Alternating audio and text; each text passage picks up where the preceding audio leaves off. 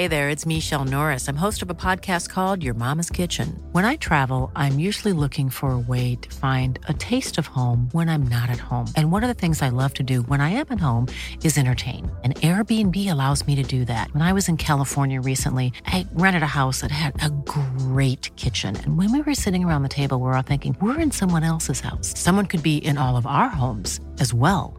If you have a home, but you're not always at home, you have an Airbnb. Your home might be worth more than you think. Find out how much at airbnb.com/slash host. The Premier League All Access podcast is proud to be brought to you by Ladbrokes. Stay ahead of all the big games in the best league in the world, the Premier League. With the latest odds, form guides, expert opinions, and more, the fans are the players at Ladbrokes. Are you in? Let's go. Play at ladbrokes.com, 18 plus begambleaware.org. T's and C's apply.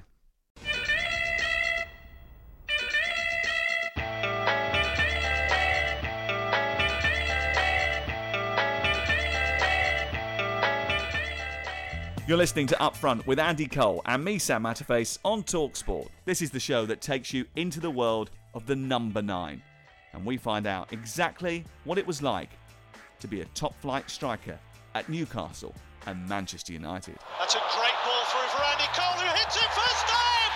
It's another magic Manchester United moment. It's Andy Cole. We'll find out about the pressure of being a striker, that feeling when the ball hits the back of the net, and the sacrifices they had to make. You're listening to Upfront with Andy Cole. When someone asks you to name a number nine from the Premier League era, I don't think it would take you too long before they mention this guy's name. The number etched on the back of that famous black and white jersey, the bold white number on the back of the bright red Manchester United shirt. The sheer number, the volume of goals 290 in 648 games. Third only to Alan Shearer and Wayne Rooney in the all time list of Premier League goal scorers. A Newcastle hero, a treble winner, a partner to Yorke, a solo artist, quiet, complex, deadly. No matter how you look at it, Andy Cole, when it comes to number nines, you have to go some way to get anyone better than you, don't you?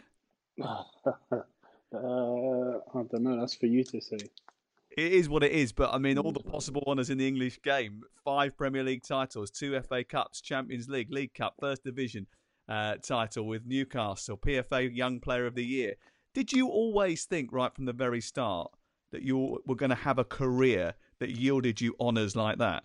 I didn't believe that what you just reeled off there, I would end up finishing my career and achieving. I think growing up as a kid, your dream is always to be a professional footballer, and your dream is always to play at the highest level. But ultimately, if you do play, play at the highest level, that doesn't mean you're going to win all the major honours. You know, so like like I just said there, um, what you've reeled off there, I forgot about the first division championship with Newcastle. To be fair, you know, the PFA honour. I only remembered about that the other day when someone mentioned it to me. So there's a lot of stuff I've actually forgot that I've actually achieved. Uh, that's, that sums me up as a nutshell. To be fair. you went to, to Lilleshall, didn't you, and graduated from that centre of excellence that's no longer there now. Was was that where you sort of knew that you had to be a number nine? Were you always destined to be a number nine? Uh, no, I wasn't. To be fair, when, I went to Lilleshall, yeah, naturally I went there because I, I mean went through all the trials and scored a few goals in the trials, and they perceived me to be one of the best players in the country at the time. So no, I wouldn't say I always wanted to be an out and out centre forward. You know, I always had a, a, little bit more to my game. What's your definition of a, a of a number nine, of a striker, of a centre forward? Someone who runs in the box and wants to score goals, uh, wants to score scruffy goals, tap ins. I mean, a yard, two yard. You've got to be brave to keep wanting to run in there. You get chances, you're not going to take them all. And uh, someone who's prepared just work the socks up for their team. I mean, that's that's that's the way I, I look at a good, honest number nine. You know, prepared to work extremely hard for his team, even when he's going for a bad bad, bad patch. Sorry, and it's not all about him scoring goals; it's about his team ultimately winning the match. And if you can contribute towards that without scoring goals, you know, you're doing your job. Were you precious about the shirt number? Did you ever Nah. kick up a fuss over not getting it? For me, that's a nonsense. Um, a shirt number makes you play no different. Don't play any makes you play any worse or any uh, any better. Um, shirt number for me, it was a nonsense. When I went to Newcastle and I wore the number eight shirt, half the season I was there. Kevin changed it in the summer.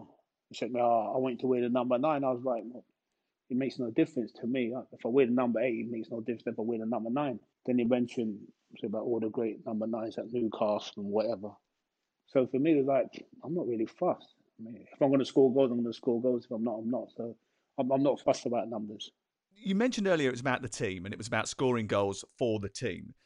But is there a certain level of selfishness that is required to be a top level striker? Yes, there is. Because however you look at it, that, that is your job. So if you're wearing the number nine shirt, what we're talking about here, ultimately people look at that number nine and say, right, if the number nine is not doing his job, scoring goals, what is he doing? And that was always the old fashioned way of looking at a number nine. Number nine's got to score goals, that's why he's got a number nine shirt. So yeah, ultimately there is a lot of pressure on you to score goals, but contributing in other ways as well for me is very important as well. How much did you have to work on your movement, on your finishing, and how much of it came naturally to you? Uh, my movement that's that was that was just natural. Finishing, you you always you always work on your finish, uh, and that, that's the way it should be. Because ultimately, you want to improve all the time. All all the other stuff, you know, you always you always want to improve on, and that that was me. I I always want to improve on every facet of my game. What did you do? Did you did you speak to coaches? Did you take it upon yourself to look at other strikers and and copy or take bits of their their, their best attributes? How did you go about self improvement? Self improvement for me is hard work and dedication. Uh, when I first joined Manchester United, you know, and, um, Brian Kidd was the coach, assistant manager coach, and he said to me like, if you think scoring forty one goals is going to be good enough at Man United, you're mad basically. And I looked at him and said to say, mate, I'm not being disrespectful. I'm doing my job, scoring goals. But I was a kid and I hadn't learned any part of my game yet when I went to Manchester United, I understood what he was talking about there. You know, it's not all about scoring goals. It's all about the interplay. It's all about making space for others. You know, how can you make space for others? How can you bring other players into the game? You know, how can you improve yourself as a player in the match and continue to improve? So, so for me, yeah, it, it was a case of like watching other players like me, or watching other players who played the centre forward but didn't play centre forward like I would have played centre forward. So you always try to take something off someone else, you know, and bring those things into your game. Let's warm you up with a couple of quick fire questions, just quick answers to some of the things about your career. Get a sense of who Andy Cole really is. Um, what was your favourite goal that you scored? I know there's quite a few to choose from, 290 of them, but what was your, what, what's the one that always comes back to you when someone asks you what's your uh, favourite goal? I, I most probably say the one against Tottenham. Cole in space, brings it down. It's Andy Cole. Oh, it's a great goal from Andy Cole. It's beginning to look like Manchester United's championship now. He was onside. The control was excellent, and he was so cool. Wonderful composure. Cole, who missed all those chances four years ago in that last day drama at West Ham, he's taken that one. I really enjoy that goalie, but for so many different reasons. Uh, in '95, we lost the league uh, to Blackburn. You know, West Ham. I mean, Ludek Miklosko was unbelievable, making saves after saves, and had a good couple of chances. You know, and he produced saves out of those. And I took a lot of flack after that game. You know, people was blaming me and said, "Oh, for to take my chances and X, Y, Z." And that's football. When I got the goal against Tottenham in, in '99, that was a big leveler for me Mm. I felt like it had gone in full circle then. Well, what do you think your most important goal was? They're all important goals. That's what people fail to understand. Whatever goal you get as a centre forward for your team, whatever team it is, it's important. If you end up losing the game or winning the game or drawing the game, every goal for me was an important goal. Who was your favourite strike partner? Oh, see, that one's a tough one. I learned so much of Peter Bays. Peter Bays was a hell of a player, and I mean, an unbelievable player. Uh, Cantona was a very, very good player as well top player. My most enjoyable one was Yorkie. Oh, well left by Yorke, fed by Cole. Back to Andy Cole from Dwight Yorke. Fantastic goal for Manchester connection between Cole and Yorke was out of this world. Who was your hero growing up? Who did you look up to? Cyrille Regis. Just a nicely weighted little pass for Ally Brown, who's turned inside Brian Greenhoff. On for Regis. Oh, what a goal! What was it about him that, that, that made you look at him and think, what a guy? The way he played the game, the way he conducted himself, total gentleman. Especially for uh, a young black kid growing up, aspiring to be a professional footballer, aspiring to play at the highest level to look at his dedication, you know, and like I said, the way he carried himself for the flack he took to make my path easier in the game. You know, he was an inspiration to me just to watch him play football and the way he played it. Which defender was your toughest opponent? Who did you try to avoid? Who gave you the, the roughest ride? None. I, I didn't try to avoid any of them. I respected them all. There was loads. Tony Adams when I went back to play against Arsenal. Uh, Des Walker. Martin Keown, Sol Campbell. There, there, was loads, loads of them. But the battle was good. You know, that's what you want at the highest level.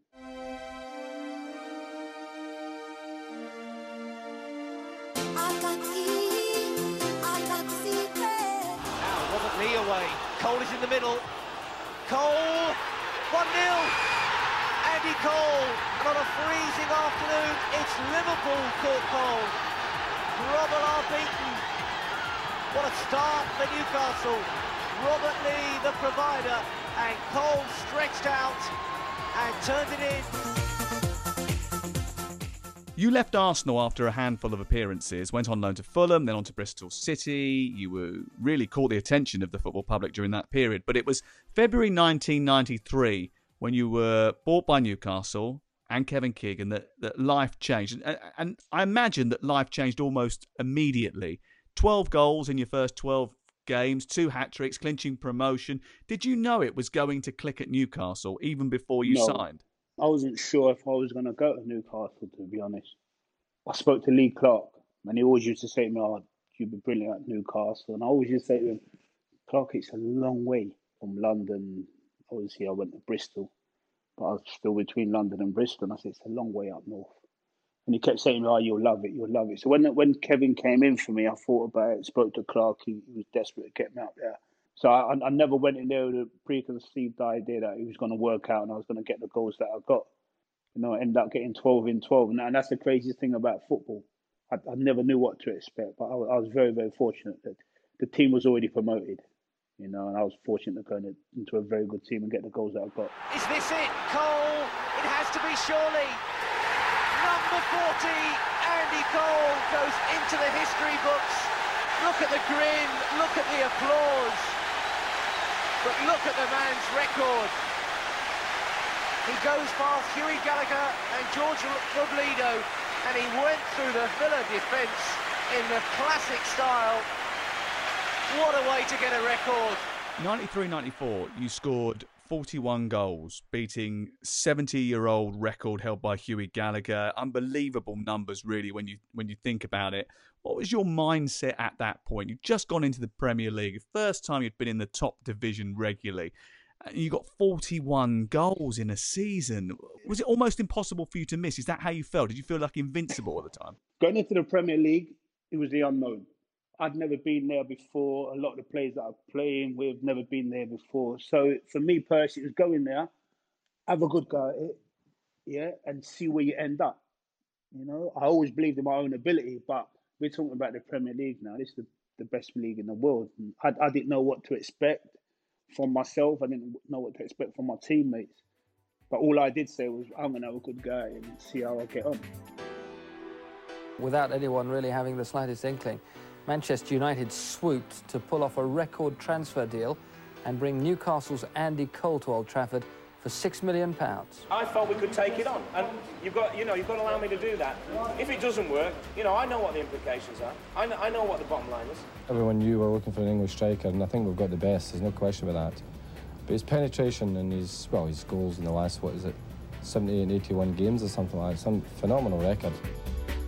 When you left, midway through that 94 95 season. It was like a massive shot for all of us. Draw dropping, you know, no one really saw it coming. Was it in the offing for a while? How did it happen? And, or was it something that happened just sort of very quickly and you just went, yeah, I'm going for it? No, it, it was, um, it was totally out of the blue. See, a, a lot's been made out of this as well, especially recently. There's been a lot of talk regarding our. I instigated the move and all. That's that's a lot of nonsense. I didn't instigate any move. Everyone knew that me and Kevin had a little of a little bit of a problem earlier on that season, and I don't think I enjoyed what Kevin said to me. Kevin didn't enjoy what I said to him, and the relationship after that wasn't the same. So when Kevin accepted the offer, I knew nothing to that Monday night when I got a phone call from the guy who, who was representing me that at that time, saying that oh, the deal's on for you to go to Manchester United. So all this nonsense about people saying, "Oh yeah, I instigated the move," and that, no, it's all a nonsense. You know, I didn't instigate nothing because I knew nothing about it till the Monday, until Monday night. Why did you and Kevin fall out? We just had some cross words. You know, we we played Southampton on the Sunday, and it was a long trip, and I was I was tired. I was really tired, and we went up to London because we was playing Wimbledon in the uh, League Cup. He asked me on on the Monday about training if I fancied training. I said to him I didn't. I was tired. Kevin used some explicits at me um, to explain that he wasn't happy. So I used a few explicits at him to say, okay, not a problem, I'll go in. And then he told me a few explicits to leave the building. And so I said to me, it's not a problem to me. That, that's like that's like happened between me and Kevin. Was there any sort of part of you that later on, when Manchester United, the team that you were in, were vying for the title with Newcastle, who had quite a big lead and it got let slip. Was there a part of you that thought, have a bit of that, Kev? You're the uh, mix of it, yeah. Because ultimately, why I joined Manchester United, the club that I wanted to play for, always wanted to play for, was to be able to win the Premier League. So while I'm vying against Newcastle United and Kevin Keegan, of course I'm half saying, yeah, go and have a have a little bit of that because I want to win the Premier League. You know, and it was as simple as that. So yeah, once you're in that mentality and and um, your competitive juice, you start to play. That's what happens. Turning up at Manchester United and being the main man isn't isn't easy. It's it's not easy. Loads of people have done it and and not been a success. What pressure did you feel from the moment you walked in the door? Man, United is a different football club. It's different football club to every club I've, played for. I think the manner it's run, the history, everything about that club is, is totally different. And I, I didn't know what to expect because like, I'd only been in the Premier League a year, year and a half. I did a full season. The season I got 41 goals and then left the January after.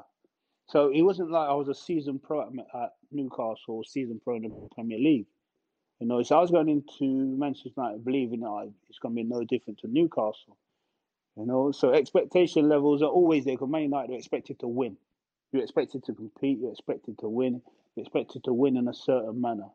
And as a centre forward, you know, you're not just expected to score goals, but you're expected to do things in a certain manner. And yeah, it, it was very, very tough because I, I, I didn't know what to expect.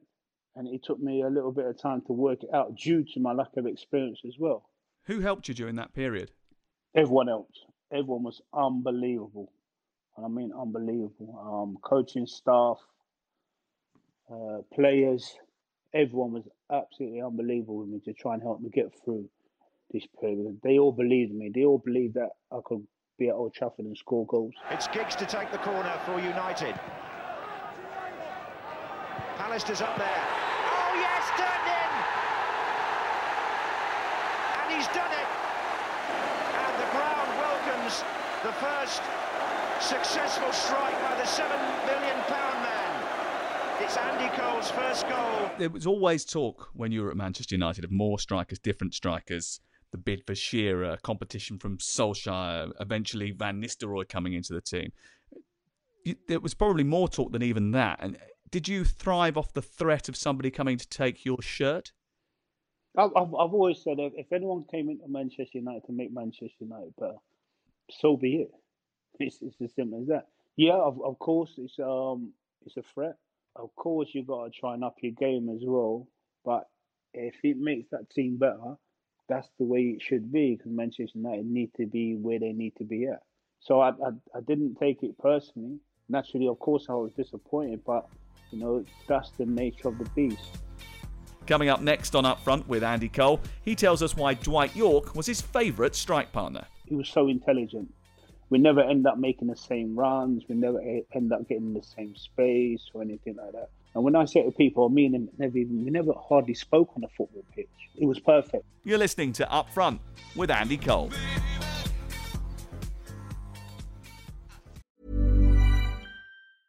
Life is full of awesome what ifs, and some not so much, like unexpected medical costs. That's why United Healthcare provides Health Protector Guard fixed indemnity insurance plans to supplement your primary plan and help manage out of pocket costs. Learn more at uh1.com.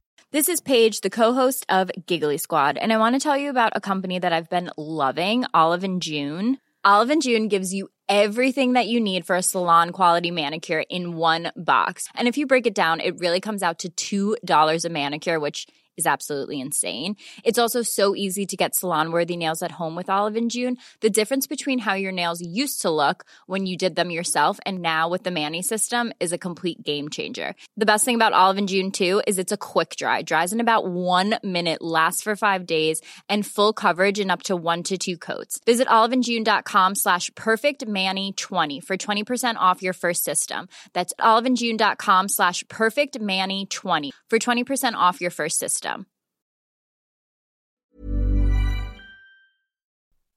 The Premier League All Access podcast is proud to be brought to you by Ladbrokes. There's a lot more to those 90 minutes than what goes down on the pitch. With the latest odds, form guides, and expert opinions, you'll know the score with Ladbrokes. Odds update on Talk Sport with Ladbrokes. Are you in? Let's go.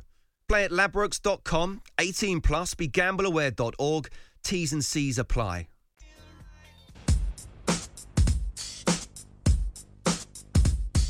Andy Cole, Pied Piper, the unknown MC. Represent the mic and we rock the. Well left by Yorke, fed by Cole. Back to Andy Cole from Dwight Yorke. Fantastic goal for Manchester United.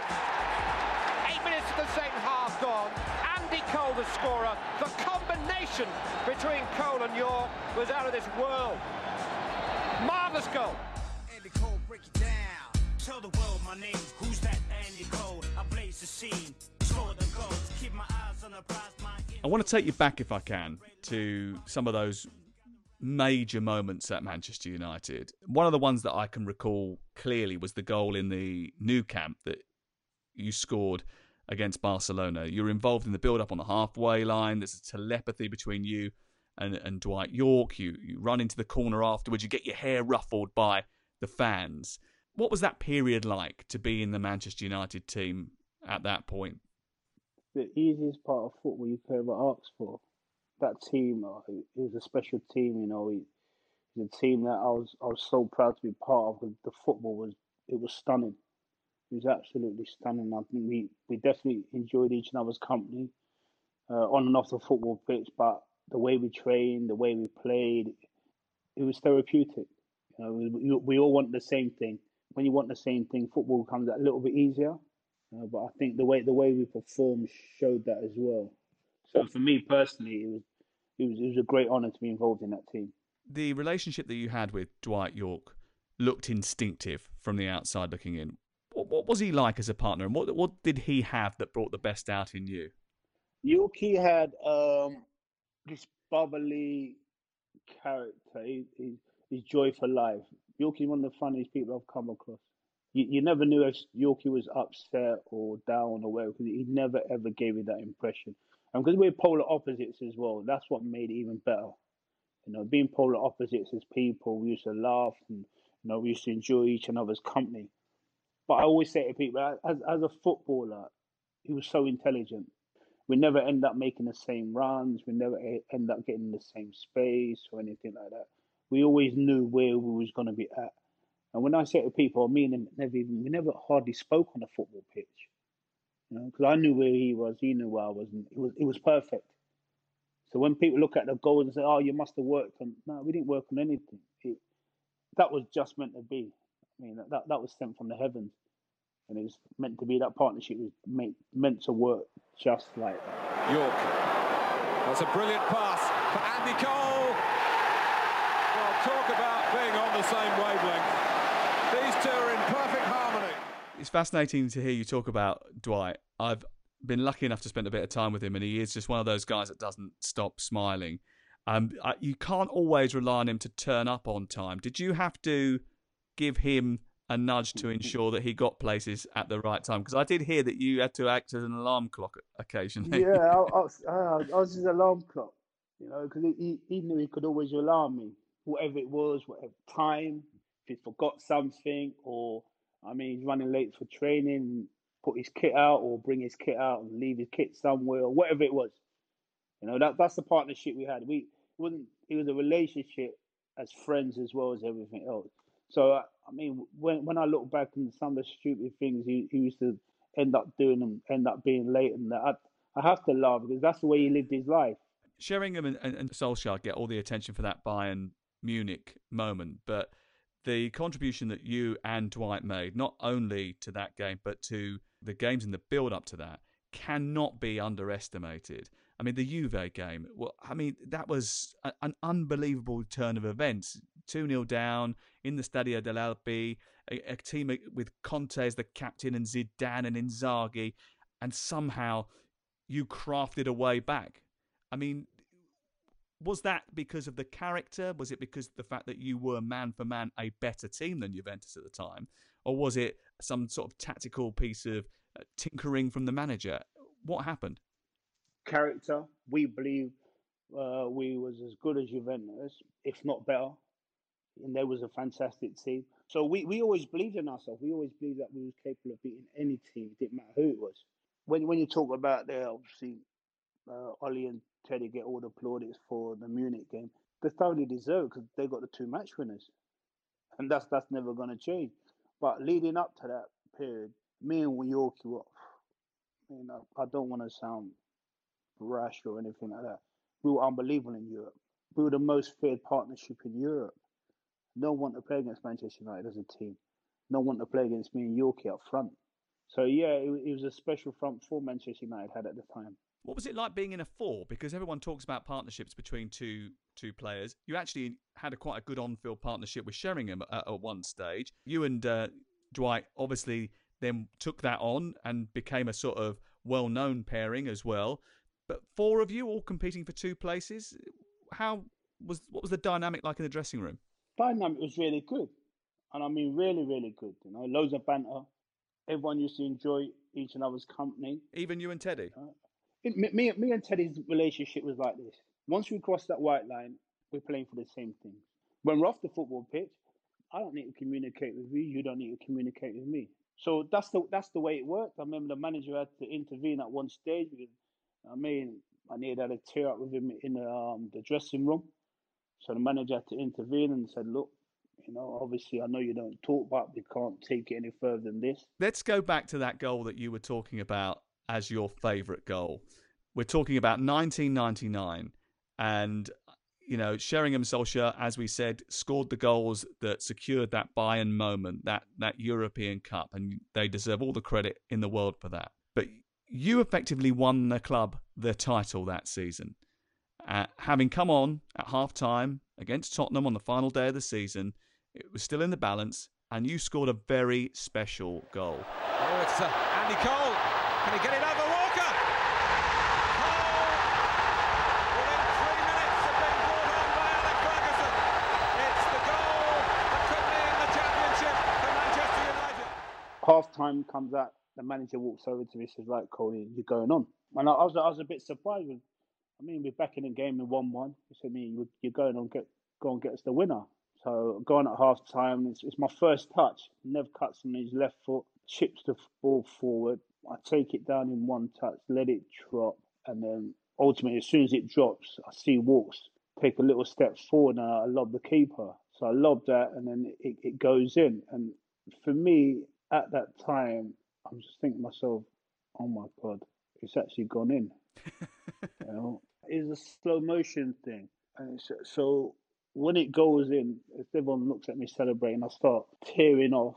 I try to get to the bench to celebrate with Jack one of the boys collared me and uh, nearly strangled me, so I didn't make it over to the bench. That for me was a really, really special, special goal. You know, and I, I look back on it even more so now because, like I said, in '95, what happened in '95 was bitterly disappointing. I remember my son being born, missing the birth due to, you know, playing against Southampton to try and ensure that we can get to the final day to win it against West Ham, which we didn't do. So all these things come into my mind. I'm saying to myself, man, football's a funny game.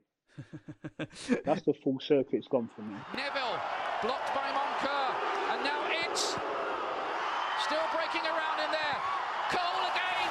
Oh me!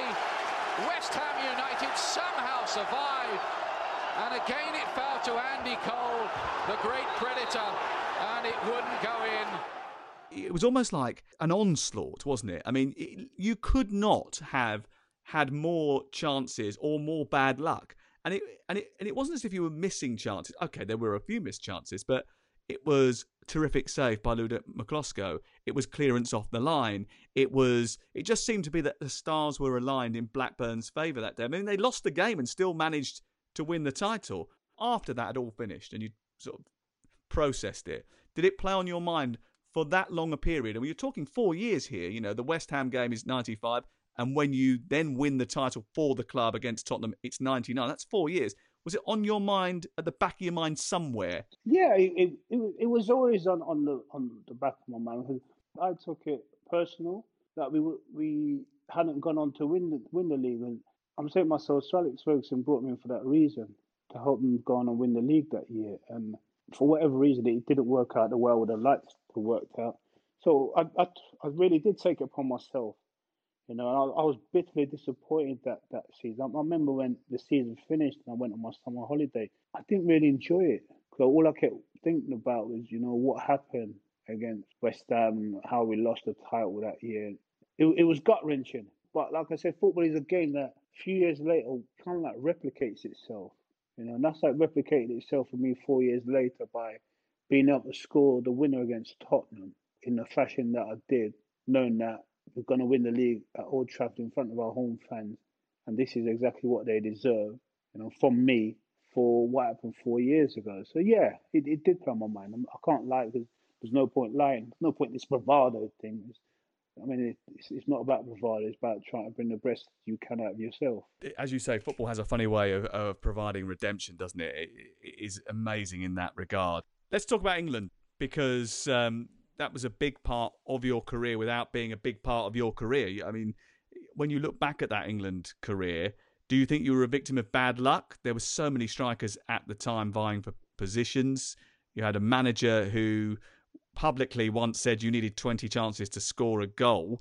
Did you just feel as if the circumstances weren't aligned for you to become the England striker that many thought you would be? Yeah, it it, it was uh, like that, and there was a lot of politics as well. Politics should shouldn't be in football, but politics is in football. I remember when I was at Newcastle and um, I was listening to David Davies at the time speak to Kevin on the phone. Kevin was giving, I mean, David Davies was giving Kevin every reason why Terry Venables didn't want me in the England squad at the time. Obviously, I, I was struggling with um, compartment syndrome, uh, what everyone was calling shin splint. And I wasn't training week in, week out at Newcastle, but I'm still playing and still scoring goals. And I remember listening to the conversation. The conversation was like, oh, you know, um, obviously Andrew's struggling with his uh, shin splints. You know, we can use that and say he's struggling with shin splints. That's why Terry's not going to put him in the England squad and all that. And then after that comes out, it's like, oh, we're not going to give out caps like confetti. That was a strange comment when you say not going to give out caps like confetti because ultimately, if I'm scoring goals, which I'm supposed to as a centre forward, that's what centre forwards had to do to get an England squad or get an England team. Was do just that. So when, when it happened there, I, I was asking myself, it's going to be difficult for me to play for England. Then I've had three other managers. Uh, you mentioned there, Glenn coming out with, I needed all these chances to score goals. Yeah, I look back at that now as a compliment because ultimately, if I need those chances to score goals, that means I'm getting some really good positions to miss those chances. So that speaks volumes about me as a player and how good I am at getting those positions to miss those chances. So that's all a compliment to me now. Now, I, I knew what Glenn was trying to do because at that time, I, I, never really saw eye to eye with Glenn. He was an unbelievable player, unbelievable player, but his man management skills were very, very poor. And I won't be the first person to say that or the last. So when he was coming out with all those things, at the time, yeah, I was bitterly disappointed. But like I said, looking back now, I turn around and said to myself, oh, it doesn't bother me because if I did take all those chances, I would be way and beyond the highest goal scorer in the Premier League with only taking one penalty. And that's that's the way I look at things now. So when people come out with these comments, yeah, really They need to actually think before they speak. Beckham's free kick, diving header back to him. Cushioned header down to Heskey. Here's Andy Cole! Finally, the first goal of Andy Cole's senior England career. The long drought is ended. When you do look back at that England career, um, do you cherish that one goal against Albania? Did you see that as the elite part of your career, the, the peak of your career, playing for your national team and scoring a goal? That should be the peak part of your career. That should be. I remember when I got the goal against Albania, I was absolutely delighted. Unfortunately, I missed the game after due to suspension, and I don't think I played again. You know, but that is supposed to be the peak of anyone's career playing for whatever your respective national team.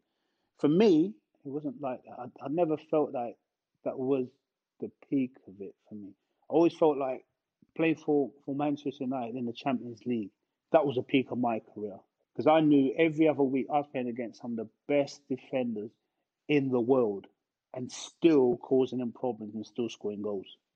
You'd been the man, the nine, the number one striker at Manchester United for five, six years before you eventually ended up moving on. When you found out you were leaving, was it a mixture of sadness? Was it inevitable, did you feel? Or did you feel yourself, actually, it's probably the best time for me too?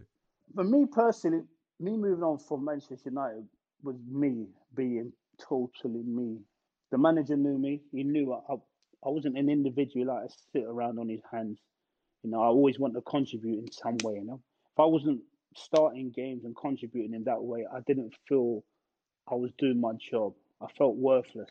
I, I knew I had to contribute. That's that's just the way I've been brought up. You know, contribute. Never you're not idle. Don't sit on idle hands. And even if I, people used to tell me, say, Coley, why do you feel that way? Because I'm I'm used to working. I mean, my parents grew up working. My granddad, and I know what hard work's about. So when I left Manchester United, I didn't want to sit on the bench. Uh, so I remember sitting down and speaking with Alex Ferguson many times about this, and he kept saying to me, "You don't have to leave. You can stay. You can stay as long as you like. You're going to get your games. You're going to get your games." But my games weren't against the big teams. I mean, I'm not being disrespectful. It could be like, the Boltons or the Ipswiches or the Coventrys. You know, those are the kind of games I was going to be playing in. Even if I got a hat trick in that game, you know, you come to the Champions League game on a Tuesday or Wednesday night, I'm not playing and I found that really frustrating. And I, I knew then I, that I, I couldn't do it. I, I couldn't do it. You moved on, Blackburn, loads of goals, Fulham to Manchester City to Portsmouth. Did the role change that you played over time? The role never changed for me. I had the same hunger, same desire. I always want to do well for my team. I always want to try and score goals and make all the punters leave the stadium happy. I always said, you know, if it worked out the way it should have worked out at Blackburn, I'd have been retired by us most probably 33, 34, because that was my aim. But it didn't work out the way I wanted it to work out when I was at uh, Blackburn. You know, so when you mention all the other clubs there, I think I was off going around looking for a home. You know, somewhere I could find comfortable and be able to chill out and enjoy the last couple of years of my career.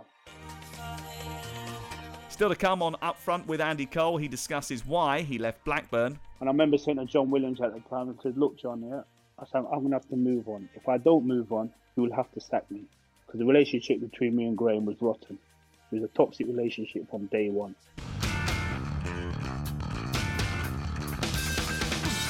Angled towards Jansen. King wanted three touches, but let in Cole!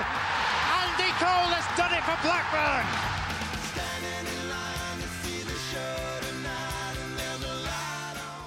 You moved around actually a few times towards the end of that career.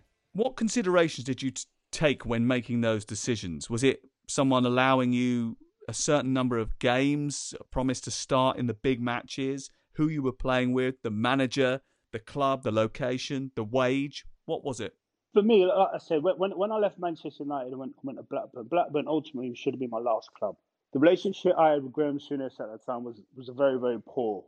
And I remember saying to John Williams at the time, I said, "Look, John, yeah, I said I'm gonna have to move on. If I don't move on, you will have to sack me because the relationship between me and Graham was rotten. It was a toxic relationship from day one. So when I was at Fulham, I'm a kind of guy that I, I love. I love my children. I'm not any different than anyone else, but I struggle without my children. So I end up saying, well, well, I'm not with the kids every day. Oh man, right. Yeah, it's nice being back in London, but I need to be with my kid. I end up moving back to uh to the northwest, where I go to Manchester City to be with my kids again. So every move that move I ultimately made was about my family, my children. In the end, you know, when I left Manchester City and went to Portsmouth, that was just down to Manchester City being very tight. You know, Portsmouth offered me a two-year contract. Manchester City turned and said, "No, no, not prepared to offer you a two-year contract. We're only going to give you a one." So I'm saying to myself, "Well, I can actually play for another couple of years here. Yeah, what I want to do, so you might as well do that. The whole family prepared to move down. You play for another couple of years. So, like I said, every move I made after that was was wasn't driven by finances. Always driven by my family, my kids, or my belief that I could continue to play for another couple of years or whatever it was. You mentioned um, that you had a difficult relationship from day one with Graham Souness. Did you not have a meeting prior to signing or have any flavour that that could be the case before you put pen to paper on the, on, the move? I mean, me and Graham getting a lot better now. And I'm, i must state that as well. We're getting a lot better now. I think Graham's, I mean, he's mellowed a hell of a lot. But when I met Graham, Graham's a very smooth operator. Speaks very well. As I say to people, Graham could sell ice to the Eskimos. You know, Graham was that he was that charming and cool. So when I sat down and spoke to him, I thought, oh yeah, yeah, this guy, he's a cool guy, you know. Ultimately, he understands the game. He's the top midfield player in his generation, unbelievable midfield player.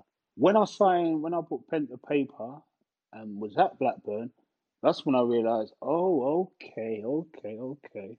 The man who can sell ice to the Eskimos, he's not that guy, is he? He's a totally different guy.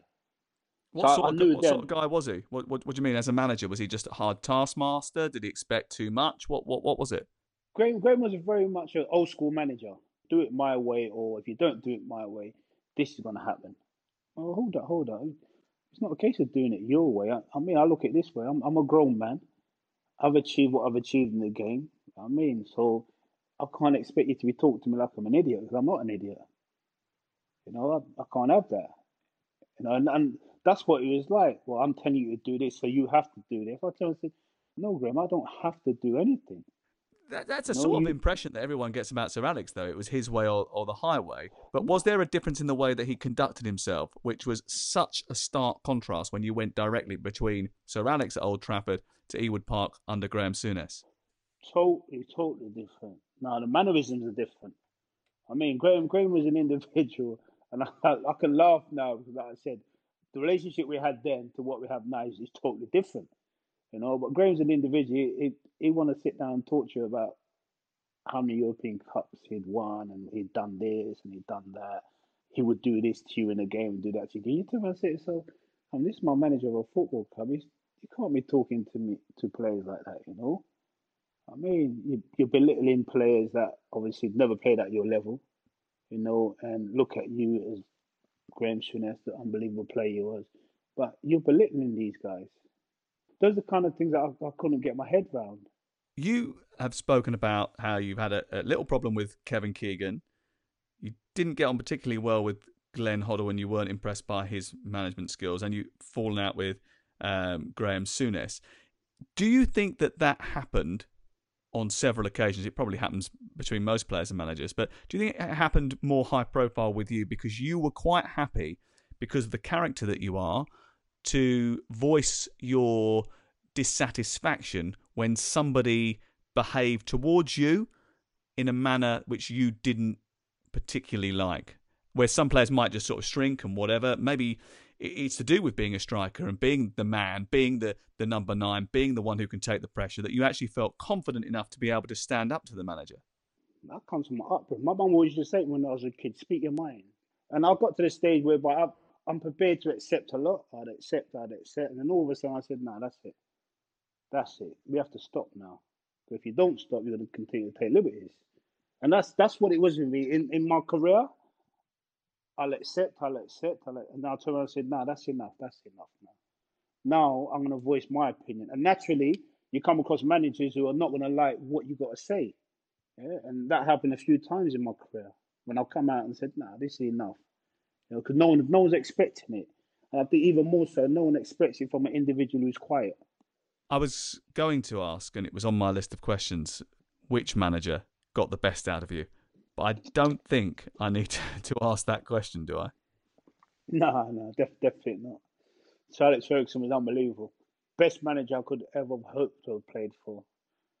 He, he was a manager that, in that part of my career, was perfect for me. Absolutely perfect for me. Why? He knew what I was as an individual.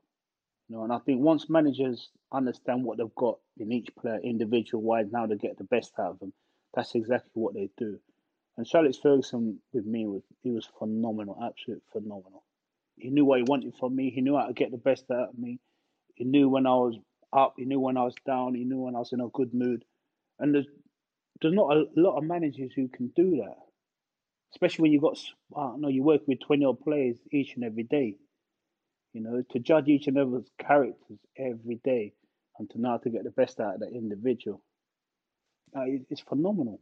I mean, managers who used to challenge me, I used to laugh at myself. Because ultimately, it didn't matter how much you scream and shout at me. If I didn't want to give it to you, you can scream and shout all you like.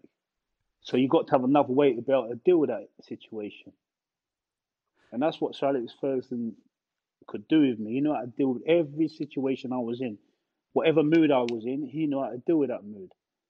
He's like he was one step ahead of me at times. And that's how good he was. You have had your health issues over the last few years. How are you feeling now? For me, it's, it's day by day. It is day by day. It's an illness that, to be brutally honest, I don't want. Hate is too strong a word. I dislike, but I know there's so many other people in this position uh, that ultimately I try and draw strength of, and they look at me and try to draw strength of me. But it's oh, it's it's a tough one. It's a very very tough tough illness. Mentally, it's tough.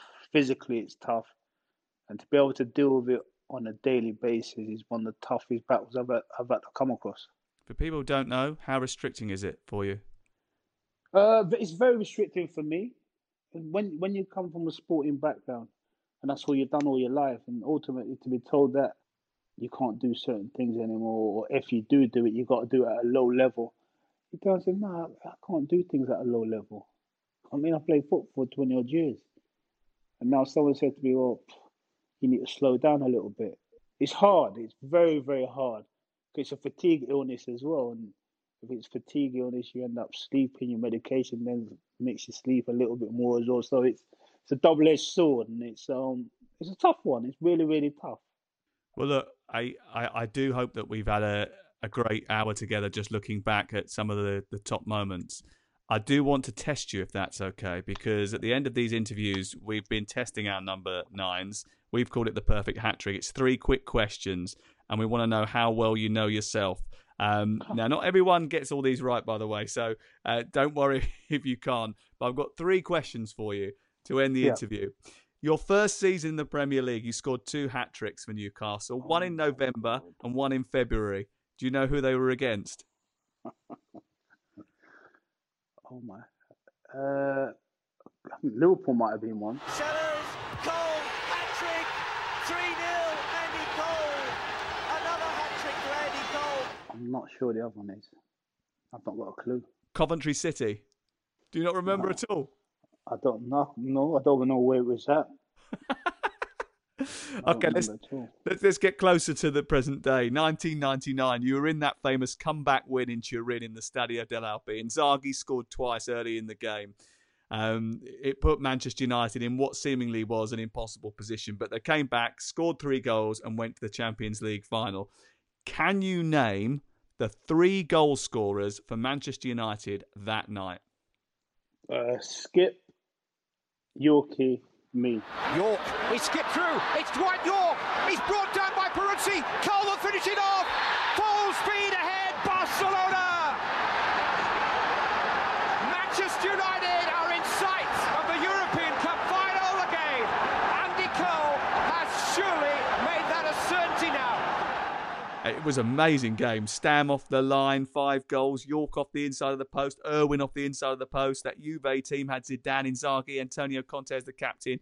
and and that shows, I think, how great Manchester United, that great Manchester United team was. Um, it's a personal one for me because I remember commentating on it. You moved to Portsmouth for a season. Who did you score your first Portsmouth goal against? First Portsmouth goal. Oh man, I know it was at Fratton Park. I think. Yeah. I can't remember who it was. It was West Ham United. Was it? 14th of October at Fratton Park. Day, be- day, day before my birthday. I should remember that one really. You've been listening to Upfront with Andy Cole. And if you missed any of the show or want to catch up, you can download the podcast from the Talksport daily feed, available on Apple Podcasts, Acast, or Spotify.